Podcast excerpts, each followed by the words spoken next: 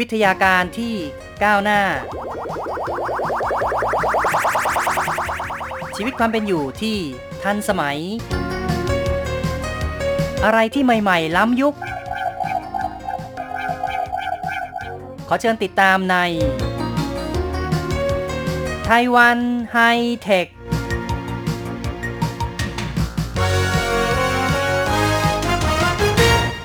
คุณผู้ฟังที่รักครับ พบกันอีกแล้วในไต้หวันไฮเทคผมแสงชัยนะครับ ในครั้งนี้เราจะคุยกันในหัวข้อ การเปลี่ยนขยะให้เป็นทองคำใช้ประโยชน์จากเปลือกหอยนางรม ในการปรับปรุงคุณภาพดิน สถานีปรับปรุงการเกษตรภาคกลาง หน่วยงานภายใต้คณะกรรมการการเกษตรของไต้หวันนั้น มีการวิจัย ใช้ประโยชน์เปลือกหอยนางรม ซึ่งกองทับถมอยู่ตามริมชายฝั่ง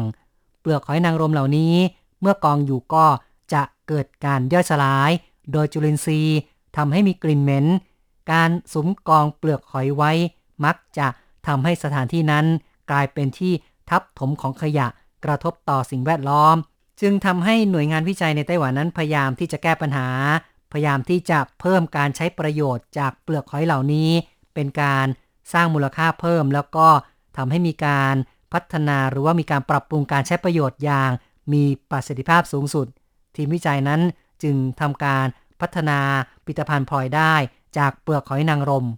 ในไต้หวันนั้นมีการเลี้ยงหอยนางรมเป็นจำนวนมาก แล้วก็ถือว่ามีความเฟื่องฟู มีถิ่นที่เลี้ยงสำคัญก็คือ แถวเมืองจางฮวายินหลิน จาอี้ ไถหนัน ซึ่งก็คือทางฝั่งตะวันตกของเกาะไต้หวันนะครับ จากภาคกลางค่อนลงมาทางภาคใต้ ราะฉะนั้นแต่ละปีก็จะมีเปลือกหอยนางรมเหล่านี้ กองทับถมมีปริมาณประมาณปีละ 110,000 ตัน ส่วนประกอบหลักของเปลือกหอยนางรมก็คือแคลเซียมคาร์บอเนตมีสัดส่วนสูงถึง 95%ของเปลือกหอย และเปลือกหอยเหล่านี้ก็มีรู ทนต่อความร้อน ทนต่อการบีบกด มีความถ่วงจำเพาะสูงกว่าน้ำนี่ก็เป็นคุณสมบัติโดยพื้นฐานของเปลือกหอยนางรมปัจจุบันนั้นก็มีการนำเอา เปลือกหอยนางรมมาใช้ประโยชน์อยู่แล้ว อย่างเช่น การนำมาทำเป็นปุ๋ย การใช้เป็นอาหารสัตว์ ใช้เป็นวัสดุเพื่อปรับปรุงคุณภาพน้ำใช้เป็นวัสดุเพื่อต้านทานเชื้อโรค หรือ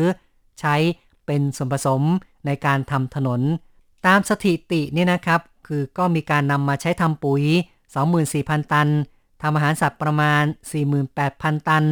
วัสดุปลูกพืชประมาณ 13,000 ตัน ที่เหลือก็ใช้ในการ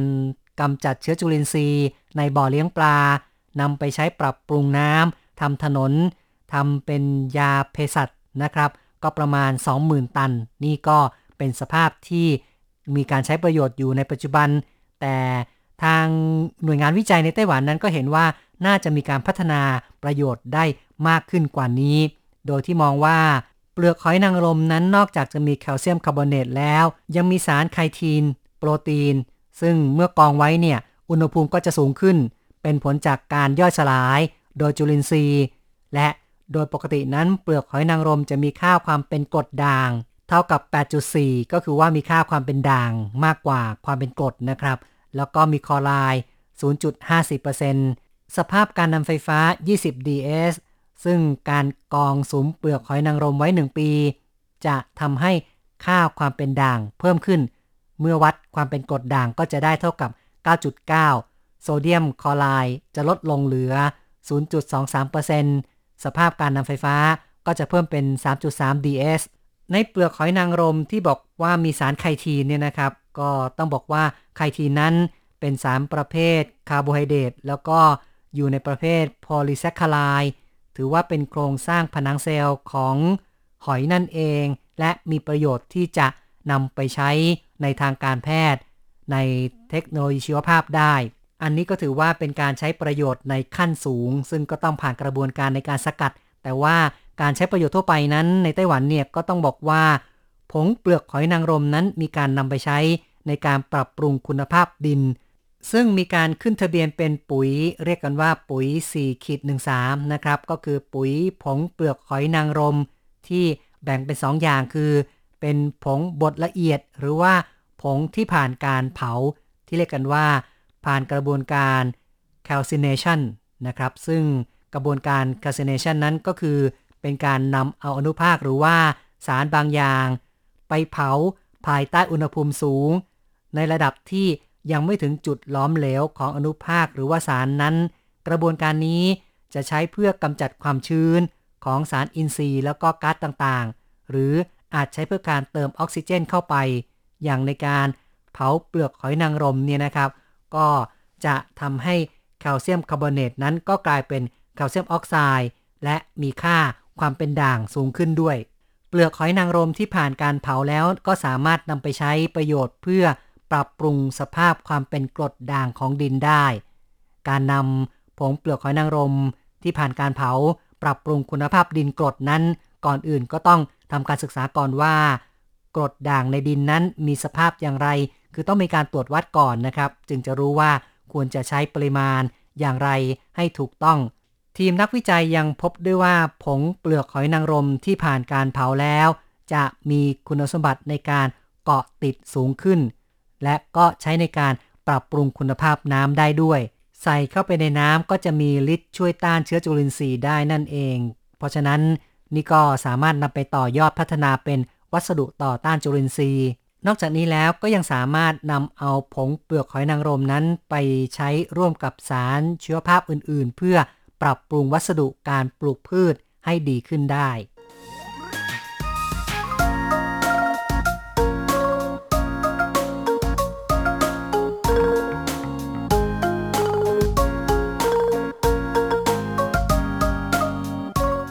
คุณผู้ฟังครับการใช้ประโยชน์จากเปลือกหอยนางรมนั้น ถือว่าเป็นสิ่งที่ทางการของไต้หวันนั้น ให้ความสนใจ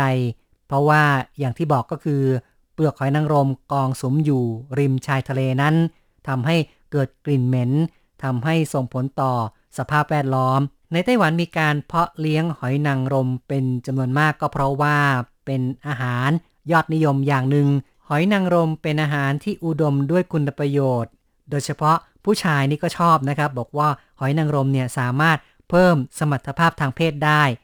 โดยหอยนางรมมีสารประกอบทอรีน ที่มีผลต่อการ ส่งกระแส ประสาทการทำงานของต่อมหมวกไตทำหน้าที่ในการหลั่งฮอร์โมนเพศนั่นเอง นี่ก็เป็นเหตุผลว่าทำไมถึงสามารถเสริมพลังทางเพศได้ นอกจากนี้แล้ว ในหอยนางรมก็มีธาตุสังกะสีเป็นจำนวนมาก และ ยังมีสารอาหารอื่นๆ ครบถ้วนทั้งวิตามิน A B1 B2 B3 วิตามิน C วิตามิน D แร่ธาตุต่างๆ ทั้งเหล็กทองแดง ไอโอดีน แมกนีเซียม แคลเซียม แมงกานีสฟอสฟอรัส และที่ต้องระวังก็คือว่ามีคอเลสเตอรอลด้วย เพราะฉะนั้นใครที่ไขมันสูง ความดันสูงก็ต้องระมัดระวังหน่อย อย่างไรก็ตามก็ต้องบอกว่าโดยรวมแล้ว หอยนางรมนั้นมีสารอาหารที่เป็นประโยชน์อย่างมากมายครบถ้วน ผู้คนจำนวนมากนิยมรับประทานหอยนางรม และสภาพในไต้หวันนั้นก็เหมาะกับการเลี้ยงหอยชนิดนี้ จึงทำให้มีการเพาะเลี้ยง แล้วก็เกิดผลตามมาอย่างที่บอกก็คือว่าเปลือกหอยนางรมนั้นกองทับถมอยู่เป็นปริมาณมาก การใช้ประโยชน์จากเปลือกหอยนางรมนั้น ตั้งแต่อดีตเนี่ยภูมิปัญญาของคนสมัยก่อนนั้น ก็มีการนำเอาเปลือกหอยนางรมมาบดเป็นผง ผสมกับน้ำข้าวเหนียว ทำเป็นซีเมนต์นั่นเอง นี่ก็เป็นการใช้ประโยชน์ตั้งแต่สมัยราชวงศ์ชิงนั่นเลยทีเดียวนะครับนำไปใช้ในการเชื่อมก้อนอิฐก่อสร้าง มีตัวอย่างให้เห็นก็คือว่า ป้อมอันผิง ซึ่งเป็นป้อมโบราณ ตั้งอยู่นครไทยนานนั้น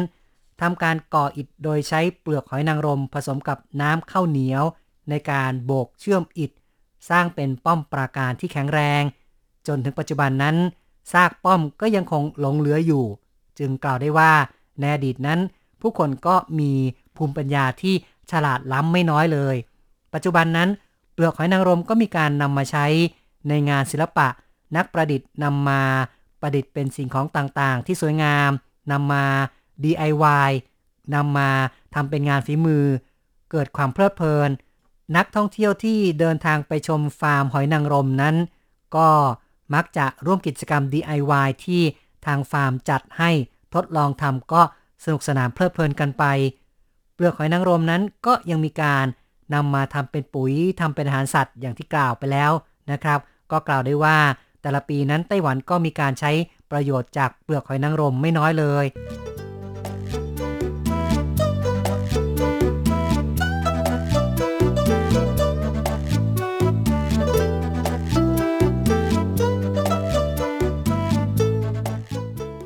การใช้ประโยชน์ที่น่าสนใจอีกประการหนึ่งนั้นก็คือการทำเป็นถุงร้อนเพื่ออุ่นอาหาร ประเมินว่าสร้างมูลค่าอุตสาหกรรมได้สูงถึง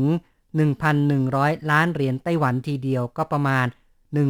1,200 กว่าล้านบาทคิดคร่าวๆล่ะนะครับ เป็นผลงานของสถาบันวิจัยการประมง ภายใต้คณะกรรมการเกษตร หน่วยงานแห่งนี้ก็มีการใช้ประโยชน์จากเปลือกหอยนางรม ในแง่ที่ว่านำไปสกัดสารโพลีเปปไทด์ ทำให้สามารถนำไปใช้เป็นวัตถุดิบเพื่อผลิตเครื่องสำอางบำรุงผิว และที่สำคัญก็คือ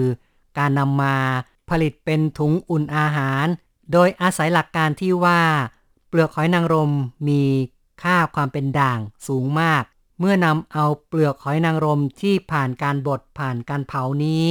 มาผสมกับน้ำก็จะเกิดความร้อนสูงมาก สามารถนำไปใช้ ในการอุ่นอาหารสำเร็จรูปพร้อมรับประทานได้ ใช้เวลาประมาณ 5-10 นาที ก็ทำให้อาหารเย็น นั้นสามารถกลายเป็นอาหารอุ่นร้อนขึ้นมาได้ ถุงร้อนที่ผลิตจากผงเปลือกหอยนางรม แต่ละถุงนั้นสามารถให้ความร้อน 90 องศา ในเวลาประมาณ 6-7 นาที สามารถทำให้อาหารสำเร็จรูปที่อยู่ในถุงฟอยล์มีความร้อนประมาณ 50 องศา เป็นเวลาประมาณ 20 นาที วิธีการใช้งานก็เพียงแค่นำถุงร้อนแช่ในน้ำอุณหภูมิห้อง จากนั้นก็วางภาชนะบรรจุอาหาร บนถุงร้อนที่แช่อยู่ในน้ำเพียงเท่านี้ก็สามารถอุ่นอาหารได้แล้ว แต่ก็ต้องเป็นอาหารที่ปรุงสุกแล้ว คือไม่สามารถที่จะใช้ถุงผงเปลือกหอยนางรม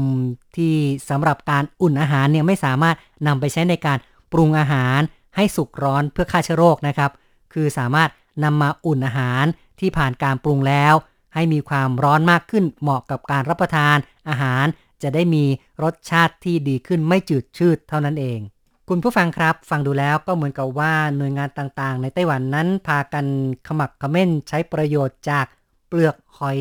นางรมกันอย่างหลากหลายอย่างมากมาย แต่ถึงกระนั้นก็ตามนะครับ ปริมาณเปลือกหอยนางรมนั้น เพิ่มขึ้น มากกว่าการใช้ประโยชน์อยู่ดี ก็เลยทำให้นักวิจัยนั้นต้องพยายาม ค้นคว้า หาวิธีการที่จะใช้ประโยชน์ได้มากขึ้น แล้วก็มีประสิทธิภาพที่ดีขึ้นด้วย โดยหลักการนั้นนักวิจัยก็บอกว่า เปลือกหอยนางรมเนี่ยจะมีส่วนผสมที่สำคัญก็คือแคลเซียมคาร์บอเนตเมื่อนำเปลือกหอยนางรมเข้าสู่กระบวนการเพิ่มความร้อน ก็จะเกิดคาร์บอนไดออกไซด์และแคลเซียมออกไซด์ เมื่อเติมน้ำกลับเข้าไปในแคลเซียมออกไซด์ก็จะกลายเป็นปูนขาว และปูนขาวนี้ก็สามารถนำมาดูดซับคาร์บอนไดออกไซด์กลับกลายเป็นแคลเซียมคาร์บอเนตอีกครั้งที่มีคุณภาพดีขึ้น นี่ก็เป็นการปรับปรุงคุณภาพของแคลเซียมคาร์บอเนตในเปลือกหอยนางรม ให้มีคุณภาพดีขึ้นนั่นเองในอดีตนั้น แหล่งแคลเซียมคาร์บอเนตที่สำคัญนั้น ก็มาจากหินอ่อน ซึ่งจะต้องนำเอาหินอ่อนมาบดให้กลายเป็นผง แต่ปัจจุบันการทำเหมืองหินอ่อนก็มีข้อจำกัด และปริมาณหินอ่อนก็น้อยลงเรื่อยๆ และยังอาจจะทำให้เกิดการทำลายสภาพดินถ้าว่ามีการนำหินอ่อนมาใช้ประโยชน์กัน เพราะฉะนั้นการนำเปลือกหอยนางรมมาใช้ ผ่านกระบวนการทำให้เกิดแคลเซียมคาร์บอเนตนั้นก็จะเป็นวิธีการอนุรักษ์สิ่งแวดล้อม และถือว่า เป็นเศรษฐกิจหมุนเวียน ที่ทำให้เกิดการพัฒนาอย่างยั่งยืน เป็นการใช้ทรัพยากรอย่างต่อเนื่อง คุณผู้ฟังครับการพูดคุยในรายการไต้หวันไฮเทคในครั้งนี้เกี่ยวกับเรื่องของการใช้ประโยชน์จากเปลือกหอยนางรม ซึ่งสถานีปรับปรุงการเกษตรภาคกลางของไต้หวัน หน่วยงานภายใต้คณะกรรมการการเกษตรนั้น ได้ทดลองวิจัย ปริมาณสัดส่วนการใช้ผงเปลือกหอยนางรมเพื่อการปรับปรุงคุณภาพดิน การนำไปใช้ผสมกับวัสดุการปลูกพืช แล้วก็ยังมีเรื่องที่หน่วยงานอื่น ๆ ในไต้หวันนั้น วิจัยพัฒนาการใช้ประโยชน์จากเปลือกหอยนางรมอย่างมากมาย ในวันนี้อำลาไปก่อนนะครับ อย่าลืมกลับมาพบกับไต้หวันไฮเทคในครั้งต่อไป